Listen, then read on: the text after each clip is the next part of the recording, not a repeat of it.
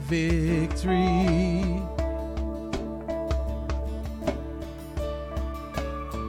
When all I see is the mountain, you see the mountains move. And as I walk through the shadow, your love surrounds me.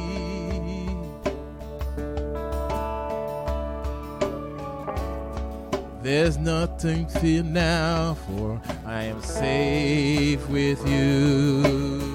So when I fight, I'll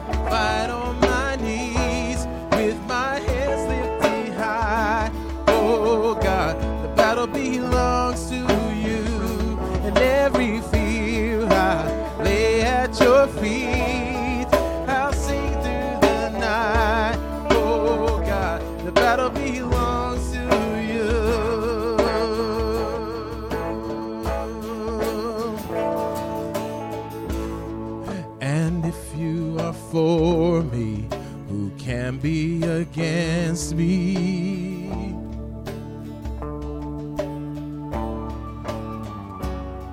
For Jesus, there's nothing impossible for you. When all I see are the ashes, you see the beauty.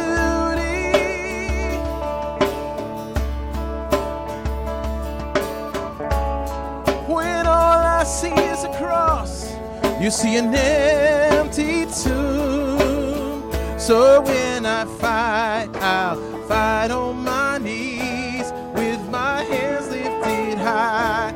Oh God, the battle belongs to you, and every fear I lay at your feet. I'll sing through the night. Oh God, the battle belongs to you.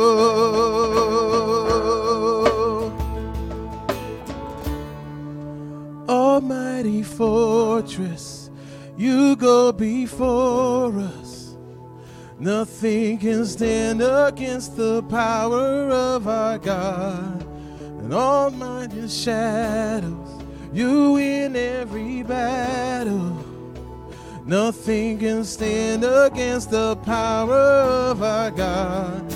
An almighty fortress, you go before us. Nothing can stand against the power of our God. You shine in the shadows, you win every battle. Nothing can stand against the power of our God. So when I fight, I'll fight on my knees with my hands lifted high.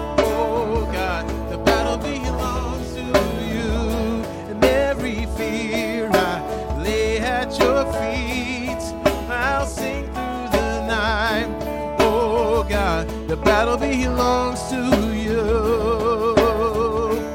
Oh God, the battle belongs to you.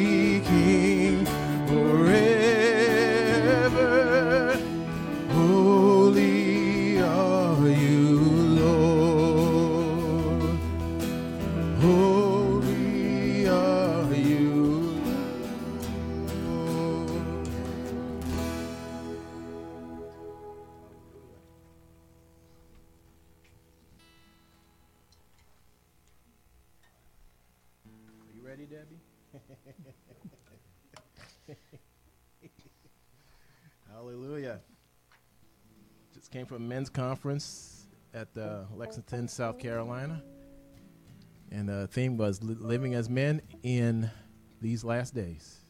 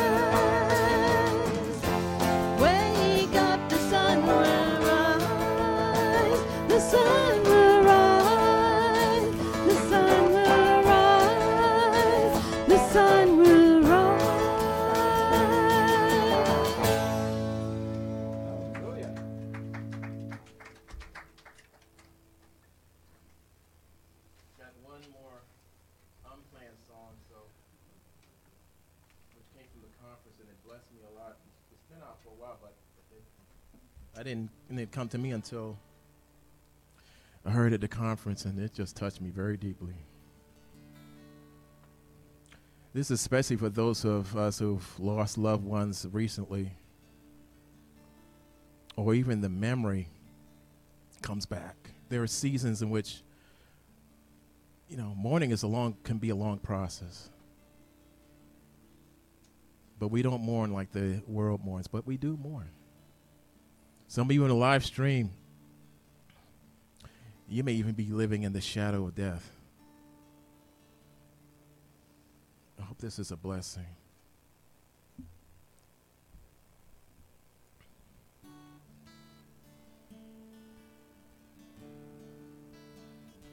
How I long to breathe the air of heaven where pain is gone and mercy fills the streets to look on one who bled to save me and walk with him for all eternity.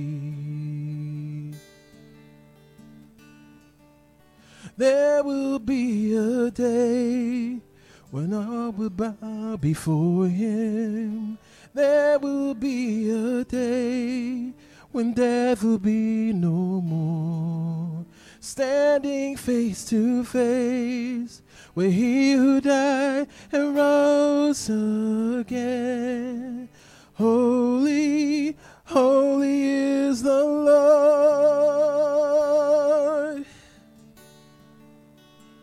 And every prayer we prayed in desperation with songs of faith we sang without any fear. And in the end, we'll see that it was worth it when He returns to wipe away our tears. There will be a day when all will bow before Him. There will be a day when death will be no more. Standing face to face with He who died and rose again. Holy, holy is the Lord.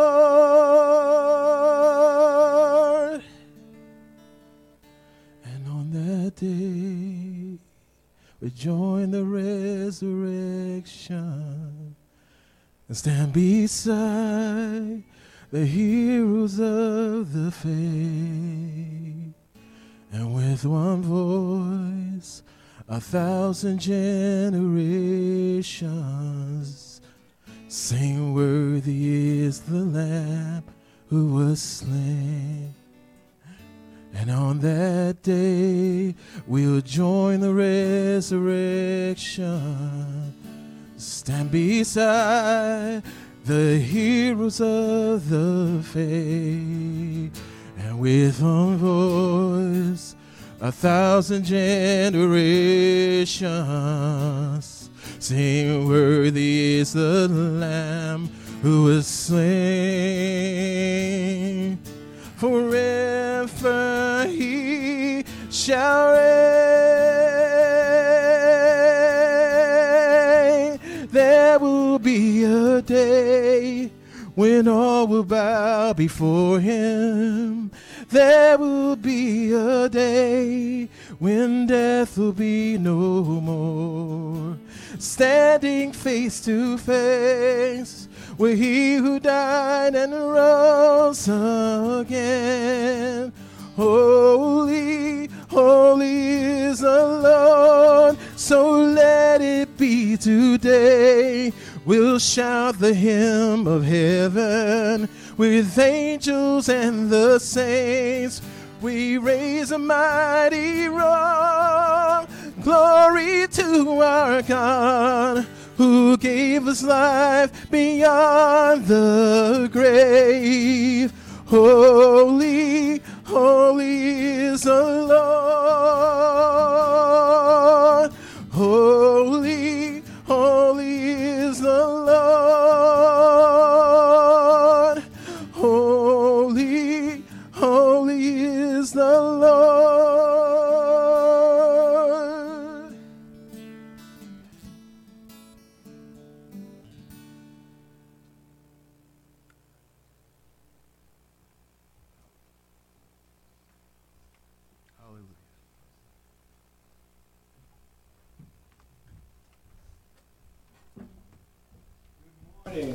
Good morning. Morning. People here, welcome. You guessed it, it's that time of the year again. And you're gonna have that same challenge you had last year and the year before that, to put this, to make this one-dimensional into a three-dimensional house. Whoa! And if you have problems with that, you can come see me. I'll help you. But it's, it's that time of the year to give it of our hearts to those that are less fortunate, and the gospel message will go out. We have a little, a hand, a handout here that gives you the choice of a, a- a little girl, a little boy, and the age groups to fill this box with those items that are in there. And I wanna commend you guys. It was incredible last year. I filled the cord, and we have a big trunk with the boxes, total boxes. I think there were twenty-seven of them. It was, let's say twenty-seven, it's, that's good. And so I'm, I'm just encouraging you all to make this happen this year, and for those that are less fortunate, and some who haven't heard the gospel, this is a great outreach for us, this is a mission, part of our mission here at Calvary Chapel, to, to serve those that are underserved and to bring the message to those that need to hear it. So Father, we just ask for your blessing upon this, uh, uh, endeavor that we're gonna take, this outreach in, in the manner speaking to those that could, can't come to church or can't come to hear the message, that this would be an option for them to, to see and to hear God's love being extended out throughout the, throughout the world, Lord. And we pray you and thank you for what you're going to do here and what you're going to do through us, Lord. And we thank you in Jesus' name. Amen. Amen. Amen. What date is it? November thirteenth. Three weeks. The- The folders are in back, and if you- if you remember from last year too, you can put them in those plastic containers. You know, some people decided that this is too much of a challenge for them. So we'll take those two. And Paul, how much is it that we should donate per box? Uh, it's ten dollars suggested donation for Okay. shipping and Right. handling, if you can. If you Okay. can't, that's fine too, just, um, just to bless the kids with toys and necessities, it's Yes. wonderful. Thank you. You all please stand. Our scripture reading is from Galatians chapter 5, verse 13 to 15. For you, brethren, have been called to liberty. Only do not use liberty as an opportunity for the flesh, but through love serve one another. For all the law is fulfilled in one word, even in this you shall love your neighbor as yourself. But if you bite and devour one another, beware lest you be consumed by one another. Amen. You may be seated.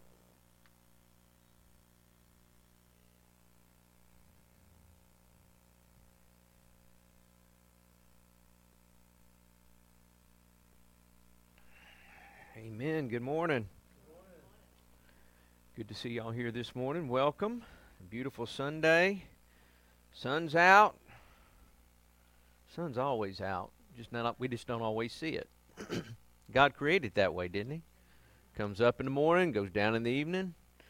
God has a perfect plan on everything around us. Sometimes when those storm clouds are around, we don't see that plan we kind of get a little distracted with what's going on around us and don't really see that God's still sitting on the throne. And I want to encourage you this morning with what goes on on the news, what goes on around the world, what's happening in Israel. God is still on the throne. We need to be praying for them, continually praying for them. But God is still on the throne. And we briefly discussed this morning Ezekiel 38 tells you how it's all going to come down with Israel. Now, is this particular battle going to lead to Ezekiel 38 battle? I don't know. There's been skirmishes, there's been wars, rumors of wars. All of these things must take place.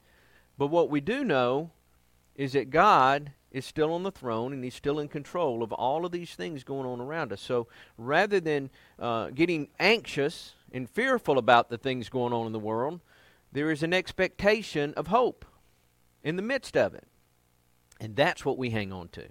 We're hanging on to our hope, Jesus Christ, who oversees everything going on that sometimes we don't understand, things that we don't even see with our eyes, because He's working in the spiritual and in the natural, and we just need to be aware and be awakened to His presence, to His Word, and walk that out, because that's where we're going to find our peace. Otherwise, if you turn on the news, which I encourage you not to do most of the time, you're just going to get a slant here and a slant there.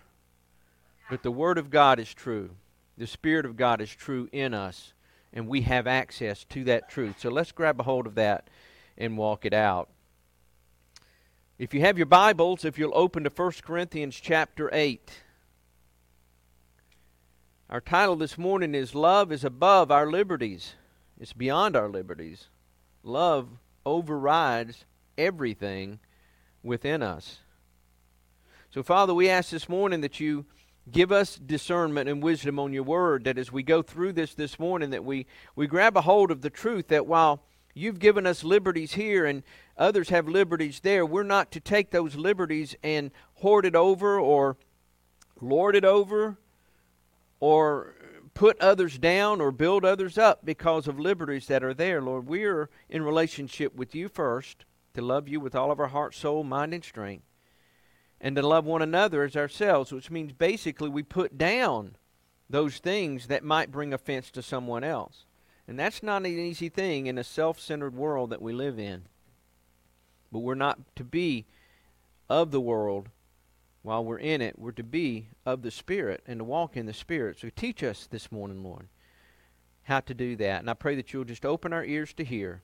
And may your word penetrate our hearts. In Jesus' name, amen. Well, last week our message focused on keeping Jesus first no matter what the circumstances. We all say that we love Jesus and we put him first, but often we have areas of our life where our desires haven't been given over. We have this desire or that desire, and, and while those desires are strong, and even while those desires may not be sinful, if it's not in alignment to His will, we're out of balance. And so we give those things over to Him, and we have to relationships, finances, or anything that we desire that tend to cause us to be discontented where we are. Many times it's because we feel like something's missing. If I only, if I only had this, just this, this would make it. This would make it all right. If I only had that. Or in some cases, if I hadn't have done this, or if I hadn't have done that, it would be everything would be right. And so we, we get involved in all the what ifs and uh, and all of those things, and then we find ourselves discontent because we're not focused on who is in the midst of those things rather than what we think we're missing or what do we think we want. What is this desire? What is that desire? We have to put Jesus and love Him above all of those things.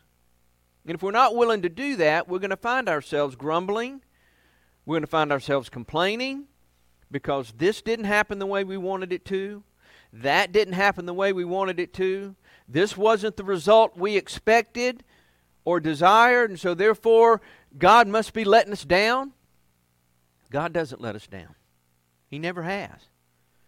He's always going to give us exactly what we need, when we need it, in the right timing of which we need it. But so many times, those desires that we hang on to kind of push against His will, and it comes down to disappointment. A friend of mine and I had this conversation. I wish we could sell disappointment insurance. If you could sell disappointment insurance, man, you can make a killing on it. Because everybody finds himself disappointed at some point, so just file a claim. But then it goes from disappointment to discouragement. And it goes from discouragement to depression because we're so wrapped up into the, the things that we want or desire that we don't have. And, and God says we need to give those over. And when we're abiding in Him, the truth is, when we're abiding in Christ and loving Him above all things, we already have all we need. And while the desires that we may have are not sinful, we cannot allow them to, find, to bring us into this place of being discontent. Our hope is in Jesus alone. Nothing in this world can add to that relationship, and nothing can take it away. It's how we view it. It's how are we identifying ourselves in Jesus through His Word, through His Spirit, and through relationship. And if we're not in this place where we're putting Him first, we're always going to be struggling against Him, kicking against the goads, if you will. Always looking for something else to fill us with what He's already given us. Romans 8, 5 through 9a, it says, For those who live according to the flesh set their minds on the things of the flesh. But those who live according to the Spirit, the things of the Spirit. For to be carnally minded is death, but to be spiritually minded is life and peace. Because the carnal mind is enmity against God, for it is not subject to the law of God, nor indeed can be. So then, those who are in the flesh cannot please God. But you're not in the flesh, but in the Spirit, if indeed the Spirit of God dwells in you. Well, does the Spirit of God dwell in us? If you're a believer in Jesus Christ, yes, He does. If you're walking in that relationship, you have the Spirit of God within you. Therefore, you're not of the flesh. You're not in the flesh. While we have this fleshly tent, while we have this fleshly mind that didn't completely die, we're still battling it daily flesh against the spirit, spirit against the flesh.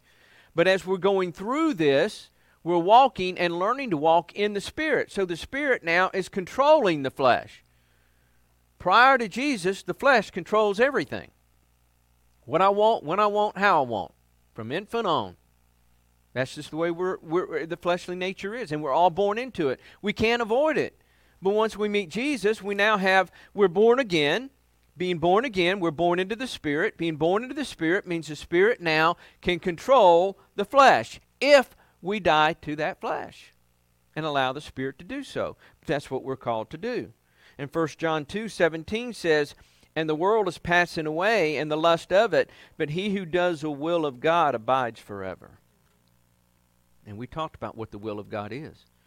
We covered that specifically in our last message. So the first and greatest commandment is truly fulfilled in us when we walk in unity with His Spirit, laying down our will and obeying His, even if it goes against those fleshly things that we desire. And again, I'm not talking about sin here. We know if it's sinful desires, that's got to be put away. We have to repent from those things and turn from those things. That's that's the biblical response to sin. You have to repent, which means turn away from and turn to. You can't turn away from something unless you have something to turn to. We turn to Jesus, therefore we turn away from sin, we repent, and we move forward. But I'm not talking about sinful desires. I'm talking about a longing, of something that that that, that is a, a natural thing maybe that, that is within us. Even those we have to give over because they do not ever need to get in the way of our relationship with Jesus. We need to walk the path that He's given us. And it's here that we can receive the fruits of the Spirit. See, people desire the fruits of the Spirit, but they want them without any aspect of their part of how to get them. It's not we work for them, they're freely given, but they're only given when we're walking in obedience. They're only given when we're walking in relationship. Otherwise, they're there, but we can't access them because we're in the way. And God says, Get out of the way, and I want to pour all of this into you.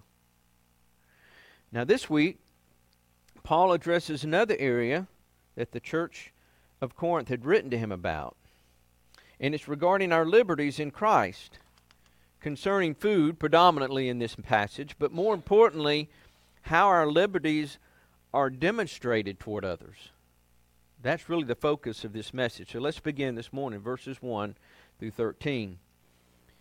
Now, concerning things offered to idols, we know that we all have knowledge.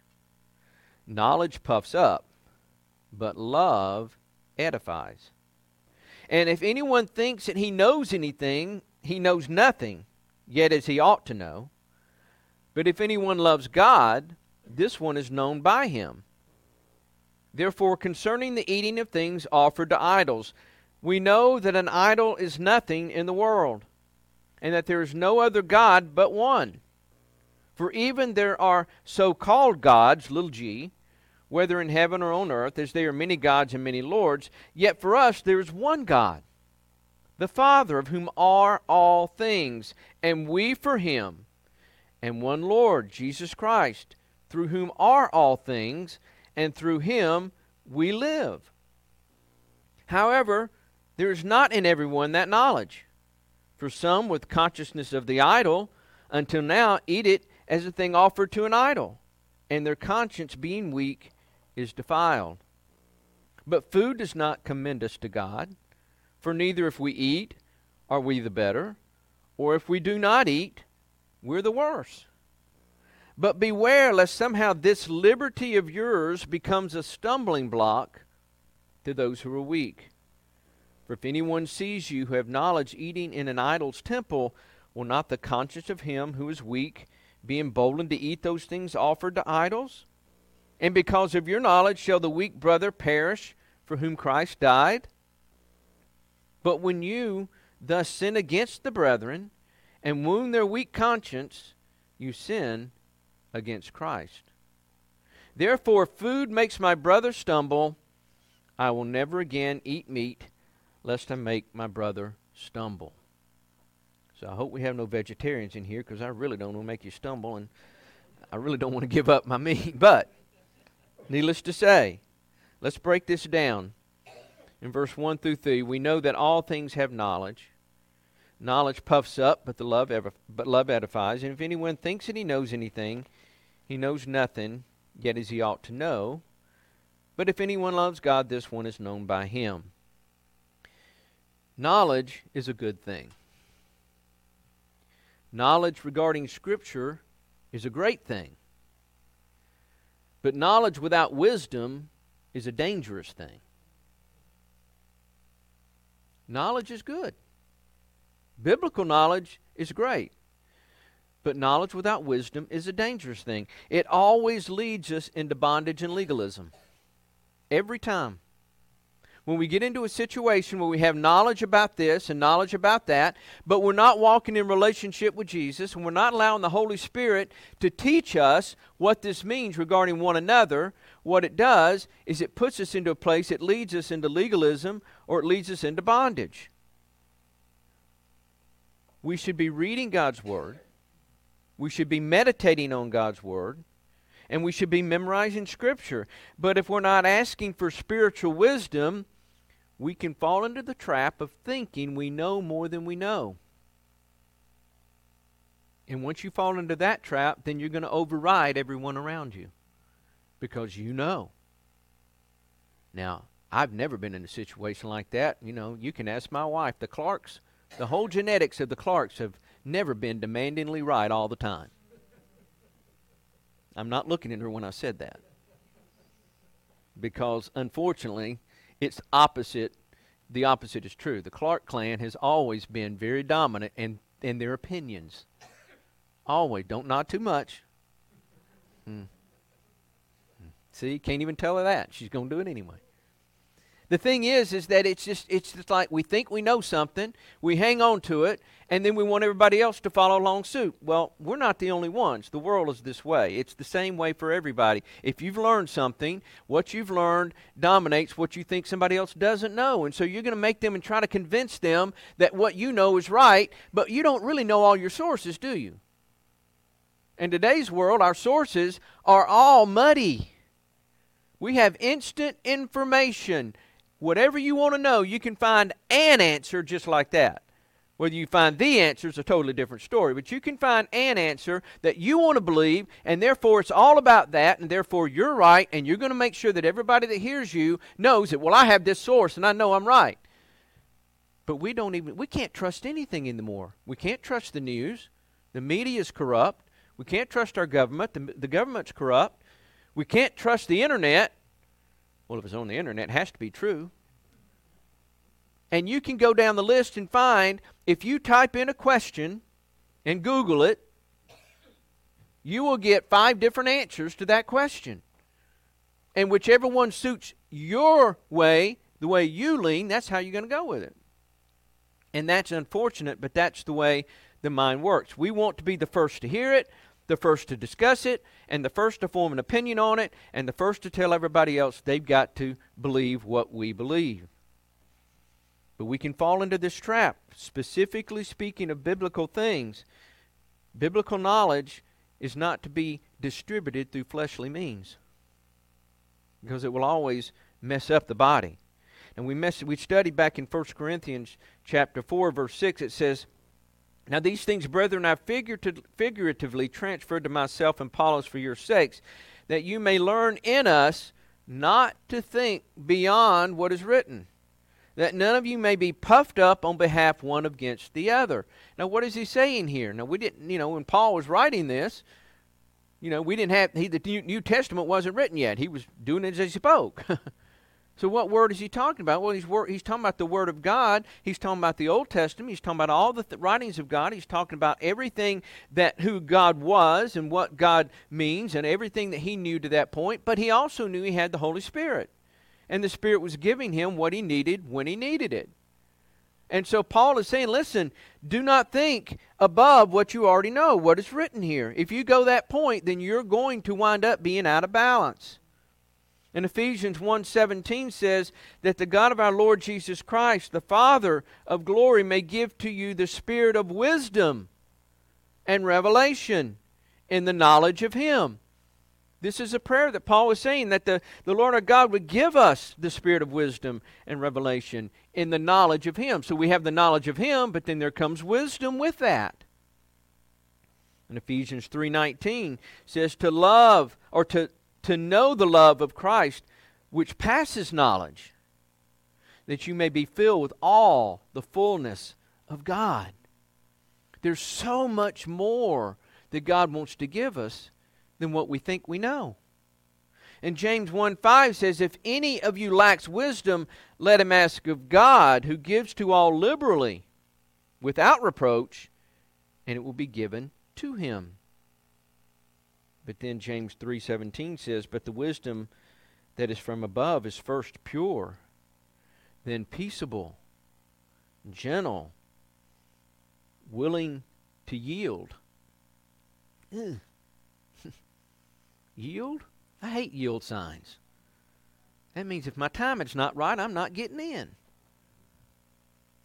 Yield. We have to yield. Full of mercy and good fruits, without partiality and without hypocrisy. You see where we're going here this morning? Spiritual knowledge is from God, and wisdom is from God. But we have to have both. We have to have both in order to live out that knowledge with the spiritual wisdom so our flesh doesn't get in the way. Our flesh will always get in the way when we're not walking in alignment with Jesus, when we're not walking in according to His Spirit and according to His Word. What we, what we know, what we think we know, always gets in the way. And Paul is opening this topic by first laying this foundation of truth before we allow our liberties to become a stumbling block to others. Because we will find ourselves in that situation.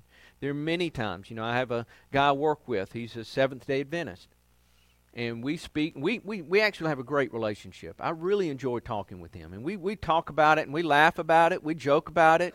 I'll say something like hey i'm going to do something saturday. You want oh i'm sorry you can't. You can't go. I'm so sorry.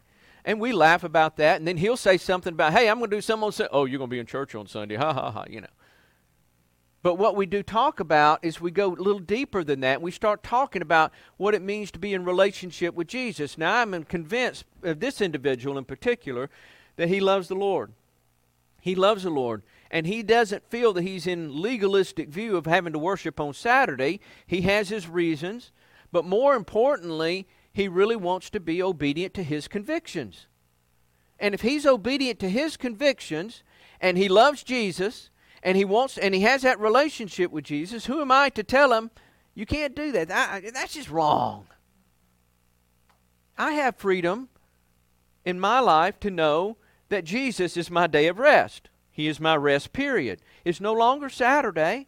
That's not my day of rest. Sunday's not my day of rest, trust me. I want to go home and take a nap after church because I'm worn out. Sunday's not my day of rest. What is my day of rest? It's Jesus. He is my rest. He became my rest. And it tells us all about that in Hebrews when you go through. Israel didn't receive the rest, though they worshiped every Saturday. They had their Sabbath. And early on, they were only allowed to get enough food through Friday afternoon. They couldn't even do it after Friday evening when the sun went down. They weren't allowed to gather for the next day, but God always provided for them. But now, and you read in Hebrews, it says, but they never received the rest. Why? Because they weren't going by faith, they were going by works and what you had to do when you had to do it. Now in Jesus, we have this relationship, we have the Spirit of God, He is our rest. Colossians chapter 1 tells us very specifically it's no longer about a day, it's no longer about a specific thing or holiday or, or uh, uh, uh, even a feast. It's about our relationship with Jesus. So what he's saying here is, is that while you may come to this place of receiving the freedoms in some of these areas, don't lord it over other people. If other people are where they are, let them be where they are. Does it really matter? Does it really matter that we convince somebody of, of our freedom? No, it shouldn't. Love Jesus. Love one another. The Holy Spirit will do the work as far as it goes through the rest. We don't have to worry about those things. Now, verse 3 is important for us to grab a hold of, and it says, But if anyone loves God, this one is known by him. This is important for us to understand. If you know God, God knows you. Now, God knows you anyway. But this is talking about the intimate sense, the intimacy. He knows you in an intimate way when you know Him. And He knows where you came from, He knows your background, He knows your genetics, He knows what kind of house you were raised, He knows everything about your past. He knows more about it than you do because sometimes our past is what really gives us a stumbling block, too.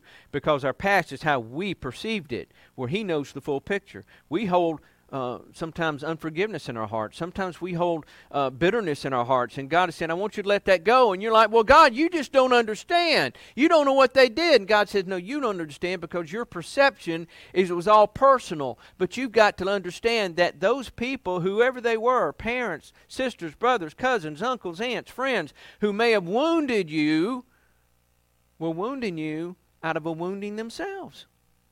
It wasn't personal it came out that way and it hurt you, and all that is true, but you have to come to this point of saying, I that God sees the whole picture, and all we see is our own little finite ability of how did it affect me? How did it affect me? And really, when you think about it, every area of our life where, in, where there's bitterness and unforgiveness, the root of that is me. What they did to me. And I'm not going to sit here and deny or or make it a light a light subject that you weren't wounded. I'm telling you, I was wounded. I was wounded many times in many ways. I know a lot of you were. Many people were wounded in ways that we can't even don't even want to talk about. So how do you forgive that? Well, first you have to have a relationship with Jesus. And once you have that relationship with Jesus, he pours into you the ability to forgive the unforgivable. And once you've done that, you've released it. Now you're walking in freedom. That is a liberty that you can walk in among everyone. And unforgiveness, that's a liberty that God gives us, but it's also a command. So we have to do that. But He knows us intimately. God knows the heart of His people. He knows the one who are weak in their faith regarding different things, and He knows those that are stronger. But He wants us to all come to this point to understand that while He knows all of that, we don't. We don't know the deep layers of other people's hearts. We don't know what drives them. We don't know where they come from. We don't know all of these things. And, and unfortunately, it, it's the way it is in our culture. We don't have the time to get to all that stuff in most of our relationships. Because sometimes it takes years to really understand somebody. And if you're married, can I get an amen? You think you got them figured out, and they change. They didn't really change, they just shifted gears. And sometimes people shift gears quicker than we do. And we got to learn to speed up or slow down.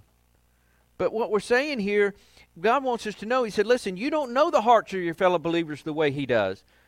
And so His grace extends to both the weak and the strong. Well, if His grace extends to all, our grace needs to extend to all because it's no longer about us.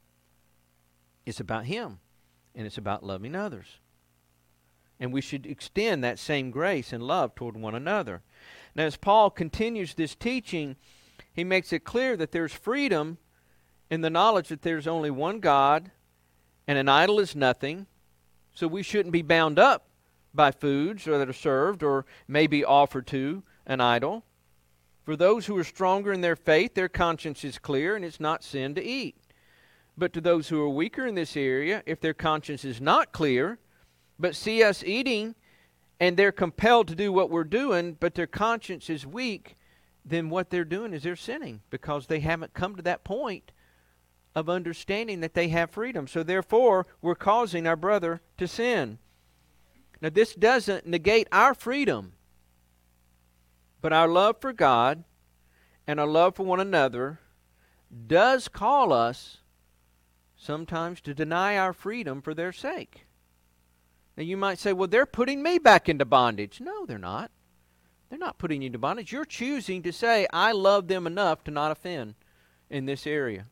I love them enough to not bring them to a place to where they might feel convicted or they might even be offended and angered over it. Is, is it really worth it? Is it really worth it? No. Give it to God, love Him first, and love one another. It's all supposed to be for edification of the body, not for what I know and what I can do or what you know and what you can do. It's all given to Him. In 1 Corinthians 10 23 through 30, Paul says, All things are lawful t- for me, but not all things are helpful. All things are lawful for me, but not all things edify. Let no one seek his own, but each for the other's well being. Eat whatever is sold in the market, in the meat market, asking no questions for conscience sake, for the earth is the Lord's and all its fullness. If any of those who do not believe invites you to dinner, and you desire to go, eat whatever is set before you, asking no question for conscience sake. But if anyone says to you, This was offered to idols, do not eat it for the sake of the one who told you, and for the conscience sake. For the earth is the Lord and all its fullness. Conscience, I say, not your own, but that of the other. For why is my liberty judged by another man's conscience? But if I partake with thanks, why am I evil spoken of for the food um, over which I give thanks? Therefore, whether you eat or drink, or whatever you do, do it all to the glory of God.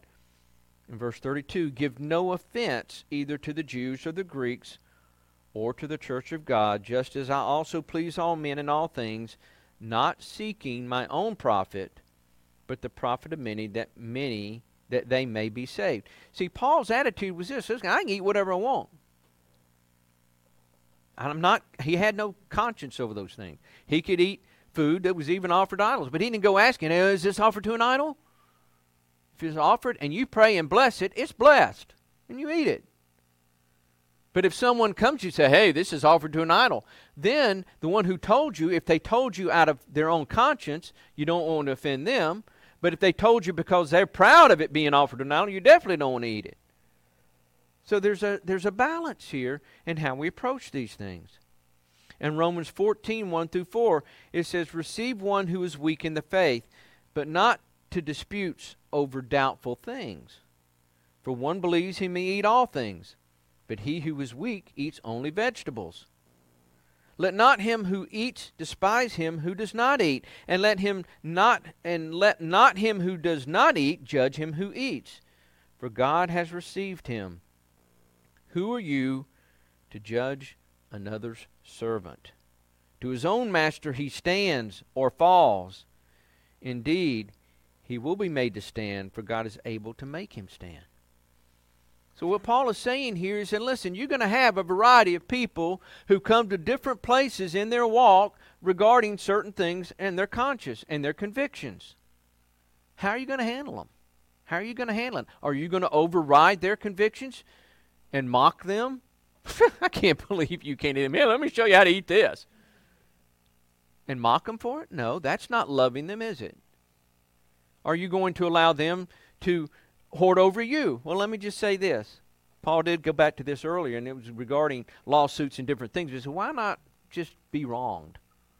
If someone comes to you and you feel like you have a freedom and they don't, and they want to put you into their box, listen, it's okay for them to be where they are, and it's okay to just say, okay, listen, because I'm not, I don't want to offend you, I won't eat this. But you can also say, however, I'm not under that same conviction, so I may eat it when I get home. If it doesn't offend you, you know, but offending one another. And think about it in the world we live in, everybody's offended about something. Everybody is offended. It doesn't matter what it is. Well, I like that grass. Isn't that such a. Pr- I'm offended by that. I like Bermuda. That's fescue. That offends me that you like that grass. I mean, it's stupid stuff, but it's really that's the way it is. If you quote a scripture today and someone hears it, that offends me. That has that that just offends me that you would quote that scripture. Why? Because I love my God and I quote his word? Who do you love? What offends you? Why does this offend you? Typically, in situations like that, when it comes to uh, something regarding the Spirit and God's Word and His love and the truth of who He is, if someone's offended by that, they're offended because they're convicted. And God wants that conviction there. God wants His Word to offend. Why? Because offense brings conviction, and conviction brings repentance. Now, not all will respond that way, but that's what, that's what initially rises up. They're angry because you're challenging where they are and what they do. Now, we're talking about the spirit versus the flesh. We're talking about sin versus evil. Difference there between Christian brothers and sisters that are coming together and then wanting to argue and lord over what you can eat and what you can't eat, what you can do, what you can't do. That's not what we're supposed to do. That's not who we're supposed to be. And we go on Romans 14, 19 through 23. Therefore, let us pursue the things which make for peace and the things by which one may edify another. Do not st- destroy the work of God for the sake of food. All things indeed are pure, but if it is evil for the man who eats with offense, but it is e- I'm sorry, but it is evil for the one who eats w- with offense. It is good neither to eat meat nor drink wine nor do anything by which your brother stumbles or is offended or is made weak. Do you have faith? Have it to yourself before you and God.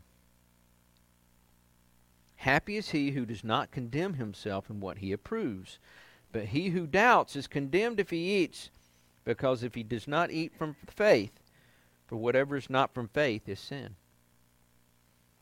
So, this message this morning, while it's mainly speaking of food at this particular point, is really talking about how are you living out your freedoms among your brothers and sisters? How are your freedoms affecting others? How, and it's not that they're affecting them, they're really only affecting them when we lord it over, when we force the issue, when we decide we're right and we're going to stand on that right. We have the freedom to do it. We're going to do it. I don't care what you think. And that's not the attitude that we're supposed to have. Because for others, it would be a sin for them to eat. Now, if you really think about that for a minute, it literally is a sin for them if they eat it because of their faith or lack of. So, why would we want to push somebody into that place and push them into sin? Let the Holy Spirit do the work in the hearts of each individual.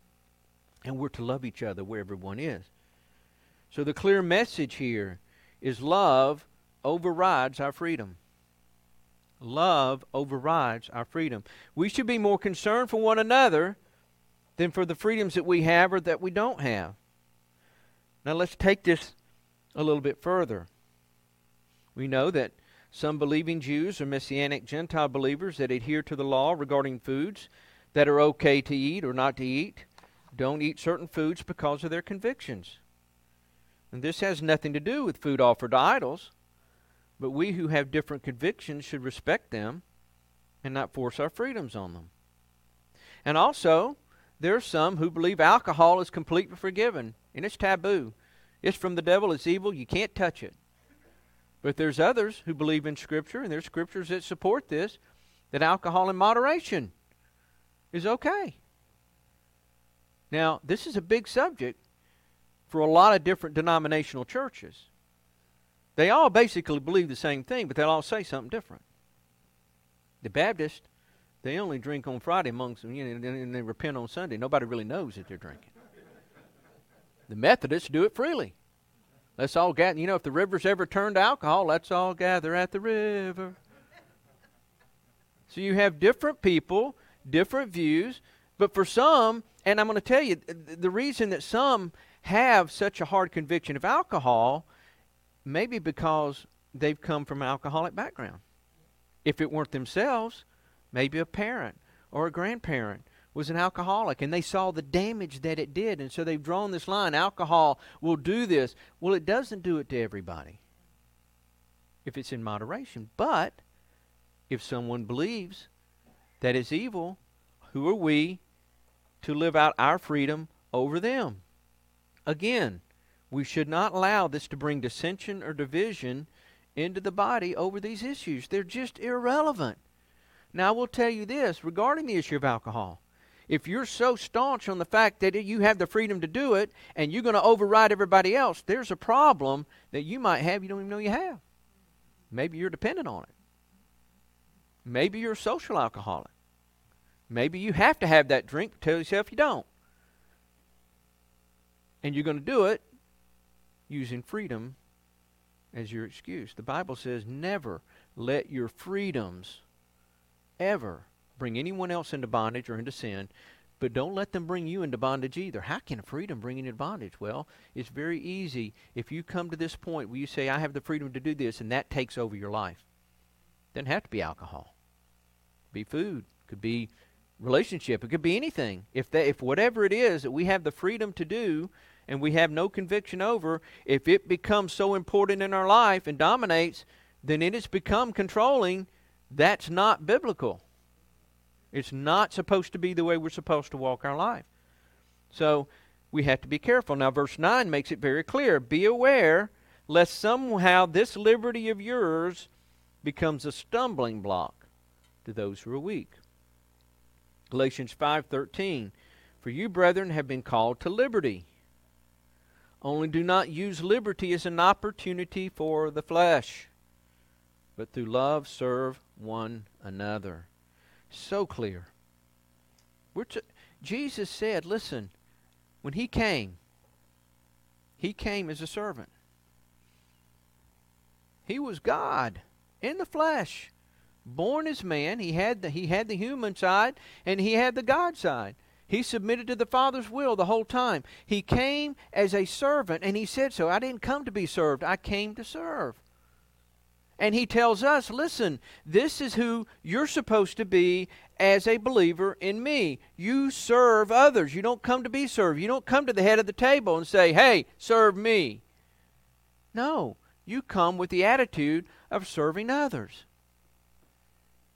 It's kind of funny when we have our big meal here and we have all the food out. I always try to go last, and it's not because it's a big thing that I'm trying to make a point. Mainly, it's because of somebody else in here always beat, who always waits me out, and I never make it. And they know who I'm talking to. You can look me in the eye. They won't. But they'll wait me out. We're both over there about to starve to death, but neither one of us going to go get in that line. We're not here to be served. We'll wait. We'll do it last. Well, listen you can carry things and have fun with it. But the point I'm making here is that we need to put others above ourselves. And when you go to that food line and there's one piece of chicken left and there's someone behind you, do you grab that chicken? No? Oh, doggone it. I was hoping somebody would say yes and I could agree with them. No, you just let, you know, listen, it's about others. It's always supposed to be about others. But we're, we're called to liberty, but don't let that liberty override one another. I want to say this morning that there are many things that can divide us. Most of them, most of them are not salvation issues. Majority of the church is bickering and arguing over things that do not matter. They just don't matter. It's my way or the highway issues. And ultimately, this comes down to pride. That's how our freedoms can turn into bondage. If our freedoms are driven by pride. If I cannot receive my brother or sister who has a different conscience on something that I have, as long as it's not a biblical sin, that's clearly stated in the Word, our love for them should trump our liberty. We should be considering them first. Now, this goes well beyond the things of what we put into our body food and drink and all those things. It goes way outside of those things. This also applies to our spiritual gifts. Those things of which God gives us through the fruits of the Spirit, through the gifts of the Spirit. Romans 12:3 says, "For I say through the grace given to me to everyone who is among you not to think of himself more highly than he ought to think." But think soberly, as God has dealt to each one a measure of faith. So it comes back to pride. We have this knowledge. We elevate that knowledge, not in wisdom, but in pride.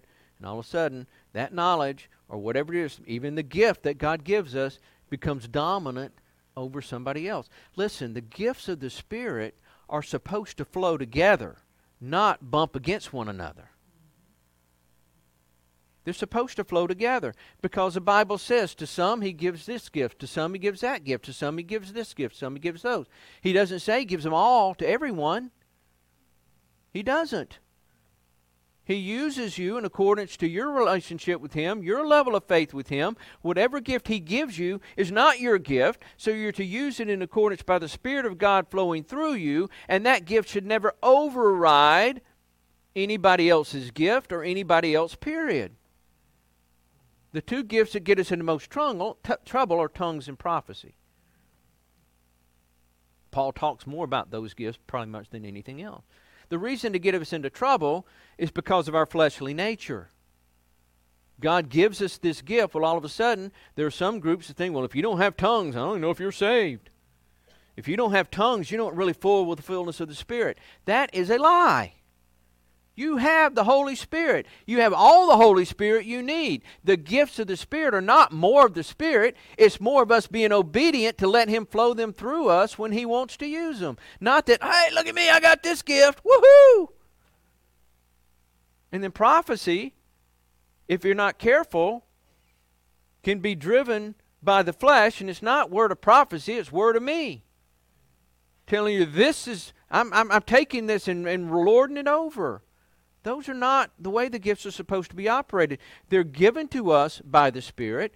They're operated in, in, in us through the Spirit. They belong to God. We just have access as He sees fit. So that's really what it's all about. So we have to be careful that we don't lord over other people with the spiritual gifts. And I believe that 1 Corinthians 13 sums most of this all up. 1 Corinthians 13, 1 through 7. Though I speak with the tongues of men and of angels, but have not love, I become sounding brass or a clanging cymbal. Now, I don't know about you, but those things are loud. And the band, bang, bang, you know?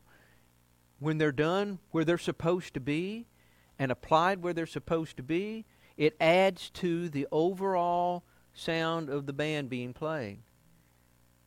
But when somebody out of nowhere clings one of those cymbals, it scares you to death. It's loud, it's obnoxious. It's like, who invented those things? But that's the whole point. If it's not done in love, which means in synchrony with everybody else, synchronizing with everybody else according to what's supposed to happen, that's what true love is, operating together. It's nothing but nothing more than a loud noise. And though I had the gift of prophecy and understand all mysteries and all knowledge, and though I have all faith so that I could remove mountains, but I have not love, I am nothing. Now there's a lot there. Man, move mountains? I have enough faith to move mountains. I have prophecy. I understand mysteries, knowledge. I have all of this stuff, but I don't love my neighbor as myself. It's nothing. It means nothing. It's just a prideful way of going about spouting out what you know, what you think you know. And though I bestow my goods to feed the poor, and though I give my body to be burned, but have not love, it profits me nothing. See, all of these freedoms, all of these gifts, all of these things that God gives us are not a blessing unless we're walking in love. Matter of fact, they can be a curse. I'm not talking about a a deep sinful spiritual curse that's going to cast you into hell. What I'm talking about, though, is the fact that if it's out of balance, it's going to bring strife around you. It's going to bring pain and suffering to other people. It's not going to bring joy. Are the spiritual gifts not supposed to bring joy and edify the church? Are they not supposed to bring uh, happy, not happiness, but bring peace among the brethren? That's what the gifts are for. If that's not happening, they're out of balance. Man has gotten in the way. Our freedoms have gotten in the way. But it goes on in verse 4 of 1 Corinthians 13 Love suffers long and is kind. Love does not envy. Love does not parade itself. It's not puffed up. It doesn't behave rudely. It doesn't seek its own. It's not provoked. It thinks no evil does not rejoice in iniquity, but rejoices in the truth, bears all things, believes all things, hopes all things, and endures all things. Now, here's what I want you to do for a minute. I want you to put your name in there. Grady suffers long and is kind. Grady does not love or does not envy. Grady does not parade himself. He's not puffed up. He doesn't behave rudely. I can stop right there and tell you I've already missed the mark on some of these. I don't seek my own, but I'm I'm not provoked. I think no evil. I don't rejoice in iniquity, but I rejoice in the truth. I bear all things, believe all things, I hope all things, I endure. Can you put your name in there? Well, here's what we're called to do. First off, we can put the name of Jesus in there. If you put the name of Jesus in there, it's already accomplished because he did all these things. This is who he is. Now, we put ourselves in Jesus. and now we're in relationship with him. These are achievable. Not by our works, not by our flesh, but by dying to ourselves and allowing our freedoms to be only between us and God and not override anybody else, to not let ourselves come to a place where we know more than we know or think we know more than we know, to, to applying all of our knowledge and all of the stuff that we've gained in ways to say, oh, you're just wrong and you're just going to go to hell because you don't agree with me. Now, I know people don't normally say those words, but when you think about it and hear discussions and arguments among people, that's really how they feel. It's that strong, it's that ingrained within them. So it really comes down to the two greatest commandments, which is what it always comes down to. Our life as a Christian always comes down to the two greatest commandments. First, do you love God with all your heart, soul, mind, and strength? Well, that's a pretty deep question, isn't it? So if you go down that list with all my heart, well, He is my heart. He's everything that I desire. I love Him with all my heart. That's the first part of that. Your mind. Mind's a different thing, isn't it? Finite mind, it loves a lot of things. You got to die to it. You got to give it over to Jesus. Do you love Him enough to say, I give you over these desires, these things of my flesh, the mind, the things I think about, the, the things that control my thoughts? Do you give that over to Him? Soul, your strength, everything within you, the core of your being, are you still walking out from your past? Past knowledge, past teachings, past understanding. Listen, the one thing that I've come to understand, the more and more that I study God's Word, the less and less I really know. Now that he said, Well, you ought not to be a preacher then if you don't know nothing. Well, I don't know much. But I know Jesus. And I know that it's supposed to be Him that is teaching, Him that is leading. His Spirit's supposed to be guiding my steps, not me. And if I'm still walking in some things that I learned 45, 50 years ago and holding on to a truth that I've never studied, I've never let myself understand through Scripture, through reading, through the Holy Spirit's discernment and wisdom to say, you know what, that teaching wasn't quite right, was it? And we've all been there. Now, not everything you've learned is wrong, don't get me wrong. I'm not saying that everything you've ever heard in the church is wrong. That's absolutely not what I'm saying. What I am saying is, is that man sometimes, going back to this whole thing about freedoms, lean their messages toward their side of their freedoms, and they may be out of balance. And if they're out of balance, then you might be out of balance. So where's the balance? It's coming back to loving God with all your heart, soul, mind, and strength. That's where you're going to find your balance. He's going to pour into you.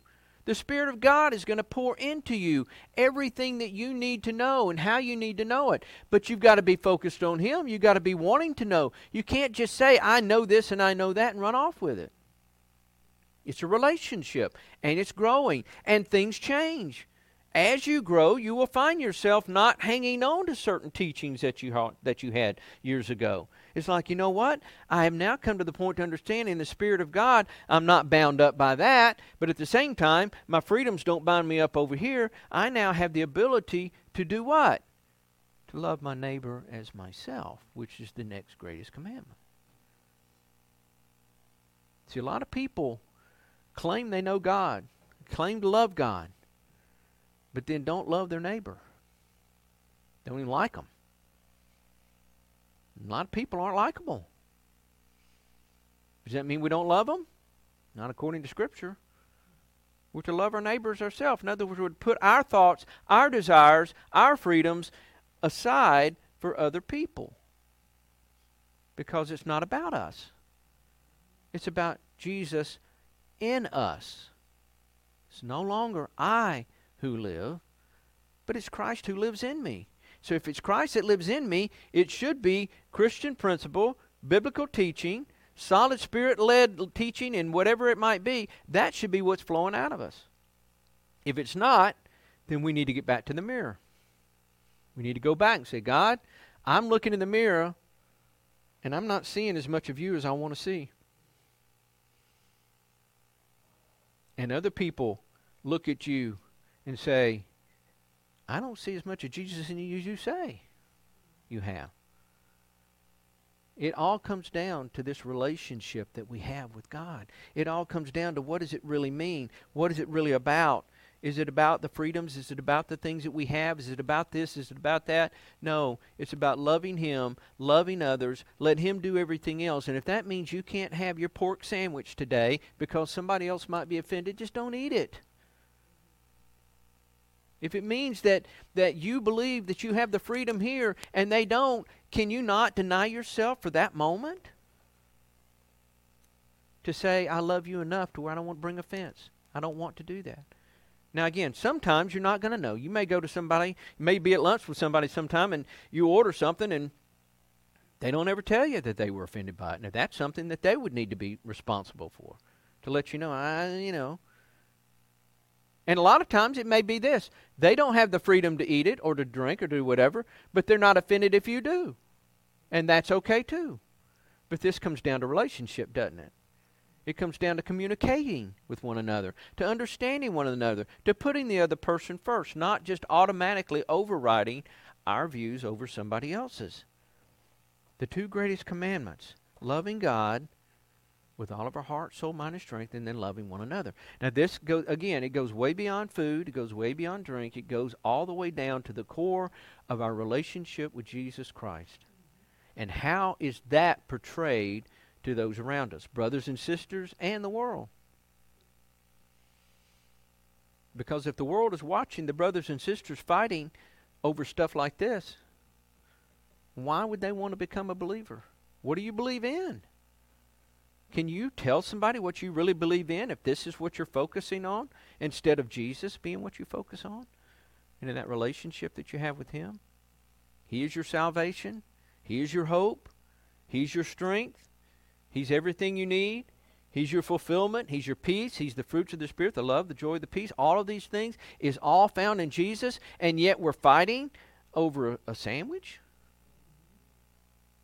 See, this is where it comes down to where we really need to do the self examination. Love is above our liberties, it's above our freedoms. And if we don't understand that, then are we really loving? Are we really walking in love? Or are we just walking in pride with a cloak of love? People see right through that, by the way. They'll see right through it. There's no sheer, oh, no way to cloak something and pretend to be something you're not. It will be, it will be seen. So our message this morning, while it seems like it's like you know all focused on food. It's it's really focused on our relationship with God, and it's focused on our relationship with one another, and it's focused on what is important. And we all need to do that. We need need to come to the Lord ourselves and say, Lord, I need to hear you in this matter, so that I'm not overriding someone else. And you're going to find as you walk out your Christian walk among brothers and sisters, particularly even in a small church like this, I mean, you can find yourself talking to people that don't agree with you on certain things. Do you love them? Do you love them enough to be wrong? I mean, to be different? Sorry, did that come out? See how that kind of gets out there? Because that's how we think. I love them enough for them to be wrong. But the truth is, you may not be right. Until we meet Jesus face to face. And I'm going to tell you this, I'm going to close with this when you meet Jesus face to face, every single thing that we thought we knew is going to be revealed either to be completely wrong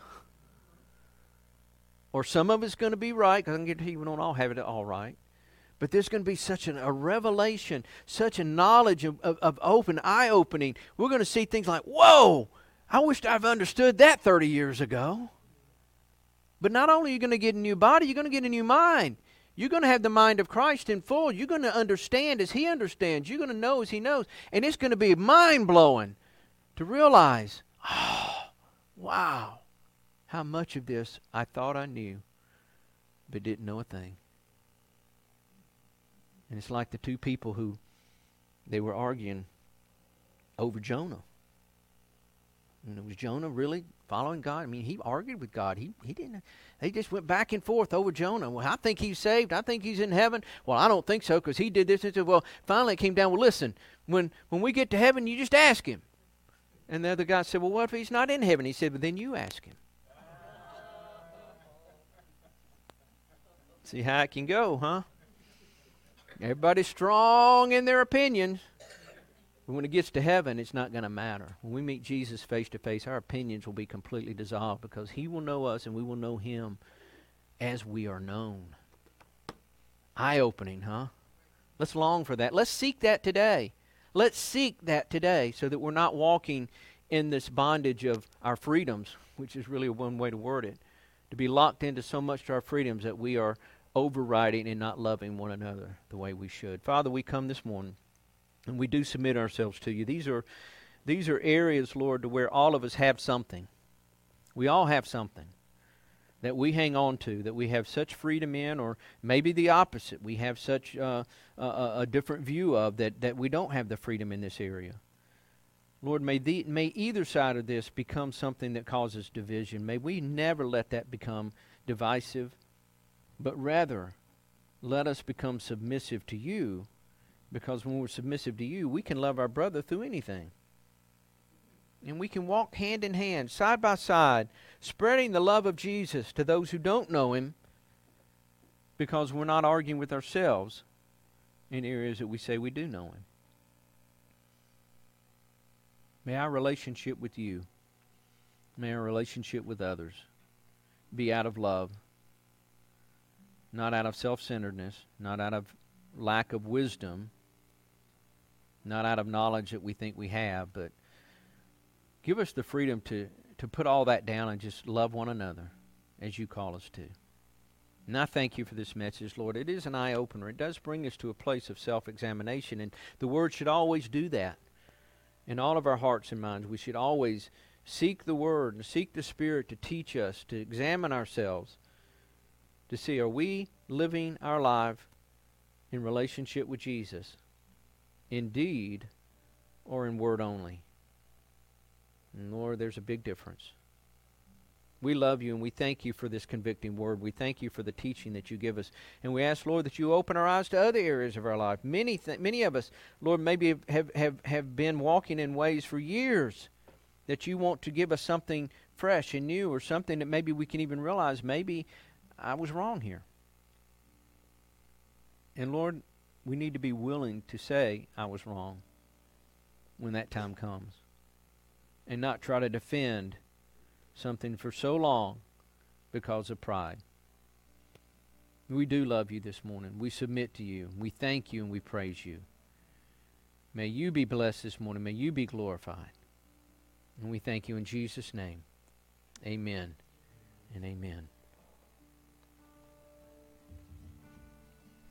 And on that day, we'll join the resurrection, stand beside the heroes of the faith, and with one voice, a thousand generations sing, Worthy is the Lamb who was slain.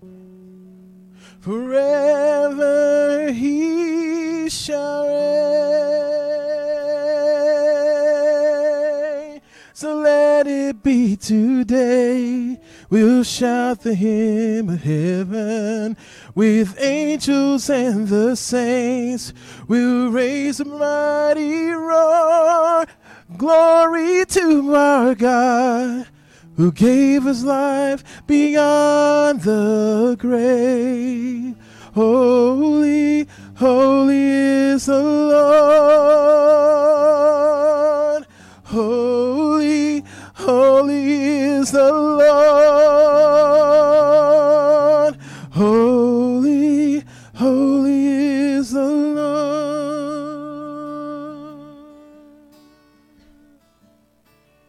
We have heard God's word. We have praised Him in song. We have shared sweet fellowship a few moments long as we leave this place. In Jesus' tender care, we will share His love with people everywhere. May God keep us till we gather here or we meet in the air.